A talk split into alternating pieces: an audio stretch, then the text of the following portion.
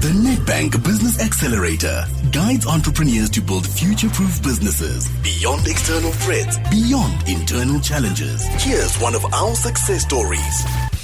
Welcome to another series of podcasts from Business Accelerators. In this particular series, we're going to look at one of the most difficult things that really revolve in the personal lives of business owners, and that is the relationship of partnerships.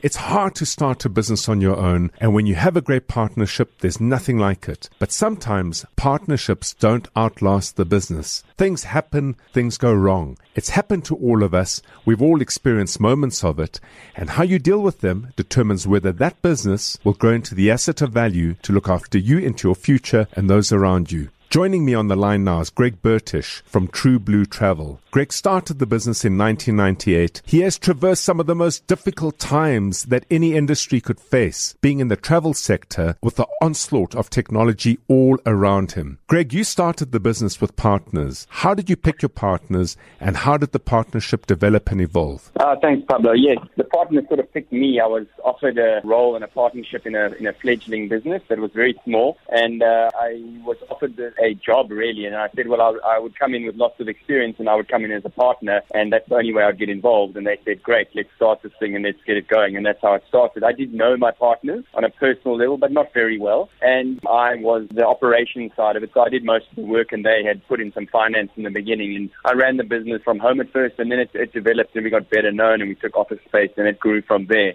But it was a partnership that was, in my opinion, quite one-sided, and I didn't have the financial backing and input that I would I wanted, and I felt I was doing most of the work, which is often the case when it comes to partners. And although it was all amicable and it went down very well, you know, the other guys were in their own big, larger businesses and they were doing it as a sideline thing. So it was more of a travel business on the side that gave them perks to go traveling free, which is fantastic, and that's why we all got into it because of the perks of travel and the love for travel. But they were an accountant and uh, a scientist and involved in other things and other big business. So some of the changes I wanted to make in the way I wanted to run it didn't quite quite gel with them. And eventually, I ended up getting quite sick, being infected by a tropical bacteria and having spent a bit of time in hospital. And when I came out of that and got through that, I realized that I was either going to go on my own or I needed to buy them out. And that's really what I did. So, Greg, that must have been a really good time for self reflection because the moment you're out of the noise and the moment you're away from the environment, it does give you time to think. And I think, especially given that if you were hospitalized, it must have been quite a serious illness, I guess. No, look, it was a very, very rare and serious illness. And uh, I had that open heart surgery because of this bacteria that ate away my heart valves. And I was very sick and I nearly died. And uh, little did I know that it would come back five years later again and I would spend over 200 days in hospital. So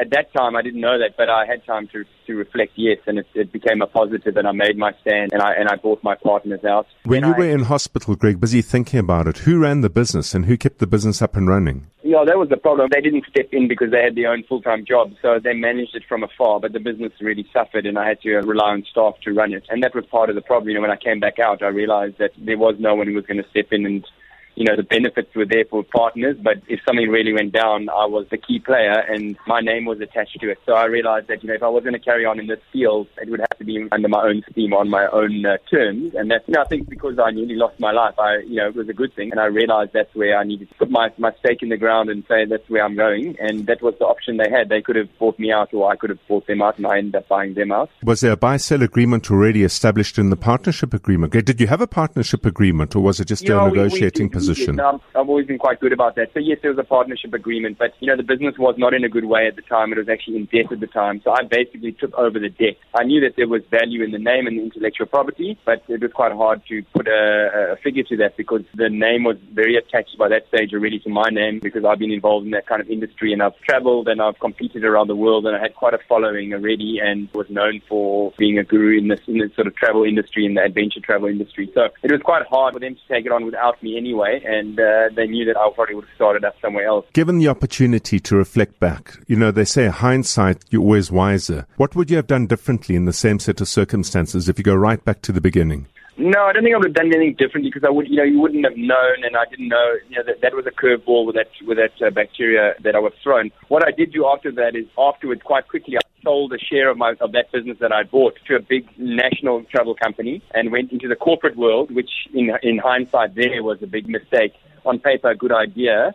And they were to run my finances and my payroll, and I was going to use all their IT and infrastructure, and uh, I was going to run the business from an operational side and from the product development side, and they were going to handle all the accounts and payroll and all the things that I didn't like doing and wasn't good at. And that, that went on and worked quite well for a while, and we grew quite nicely, and we opened offices in Joburg and Durban, and it seemed like it was going the right way, but then I ended up, I found myself being dragged into being the one person who was doing everything and dealing with staff issues and running a business that was growing quite quickly. And although the big partners had all the facilities to assist me, they weren't. And in the end, they weren't even doing their side, you know, weren't even holding up their side of the bargain in, in running the finances or the payroll correctly. And we actually got into a bit of trouble when they eventually tried to, well, they did sell out to a big company, Thebe Tourism eventually. And because they owned a 50% share of us, I suddenly got sucked into the real big corporate world of big business. And I had big boys walking into my office, literally calling the shots. And that's when I suddenly realized how scary the big wide world is and what uh, big corporates do and don't do. And uh, they literally put a gun to my head and said, you will be doing this now. You're our partner and you'll be hiring and firing who we say and you'll be running the business as we say. And that became a big wake up call to me. And it was one of the worst times of my life because there, even legally, I was right. They didn't care. And uh, I had to literally go to court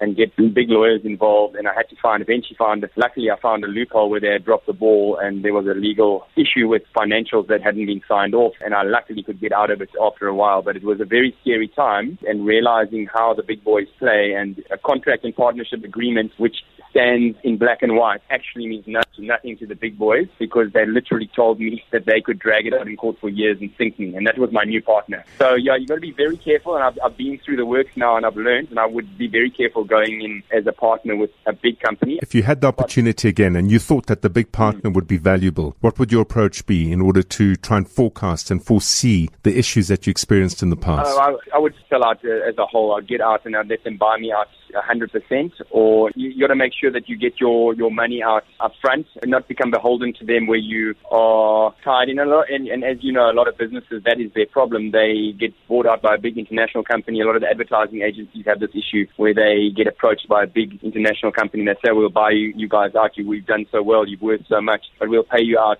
a quarter of the value now, and, and then you'll have a buyout in the next five years. And the problem is there, you end up working for these guys and the company you've run for so many years, how you like to, suddenly you're being dictated to and you suddenly become an employee again. And a lot of the time, these companies then actually don't do as well as they were doing and they go backwards and you end up not getting your buyout at all because the company does so badly after that. So you end up working for someone else and getting out a small portion of what, what it would have valued at. And I can imagine that the time it burnt up, the mind space it burnt up, the stress that it burnt up, all of that could have been converted into something far more productive, I guess. 100%. I mean, I was at a stage there where, you know, in retrospect, I, sh- you know, I didn't want to liquidate, but my only way to get out of the situation was almost to liquidate and put them on the back foot and then walk away. But I didn't want that black mark hanging over my name because it would have been my name that went with the liquidation. So I actually ended up eventually finding a loophole and buying them out for the price that I valued it at, not their price that they wanted, purely because I found a loophole where they had to have documents and financials signed off for their whole deal to go through. So luckily I found a way, but it cost me, as you said, it cost me months of, of major, major stress and lots of money and a lot of negative time. So yeah, I wouldn't, I wouldn't get myself into that situation again. Excellent, Greg. Thanks for your time. Thanks for your insight and thanks for your being real. Well, that was quite a story from Greg Bertish from True Blue Surf. And I can tell you one thing, I have seen it often before. This idea that you get into partnership with people who all love the sector and industry you're in is a great start because passion really matters over there. But if you don't have aligned agendas, if you don't have aligned circumstances, in Greg's case, his former partners both had other businesses. They both had alternative forms of income. For Greg, it was all in the relationship itself was not aligned and not balanced. And even though they might have produced the funding to support this, well, the role of a funding partner should not necessarily be operational. When you look for a partner, you're looking for skill, you're looking for operational support, you're looking for funding, you're looking for relationships, you're looking for market access. Whatever it is that you're looking for, define it very clearly and draw the lines. When you're running the business and your partners are sleeping partners, then their roles are that of shareholders. You as a director are responsible for building their business. Their roles as shareholders is to support the business, meet on some sort of regular basis and say we are happy with our investment, we are not. In the instance that they aren't, buy them out or offer to sell out yourself. But don't ride a rotten relationship. It draws your energy, it draws your passion, it draws the most valuable thing ever, which is time, because that we can never get back. I'm Pavlo Phitidis, and thank you again for joining us on this series of podcasts brought to you by Nedbank under the Nedbank Business Accelerator on both 702 and Cape Talk.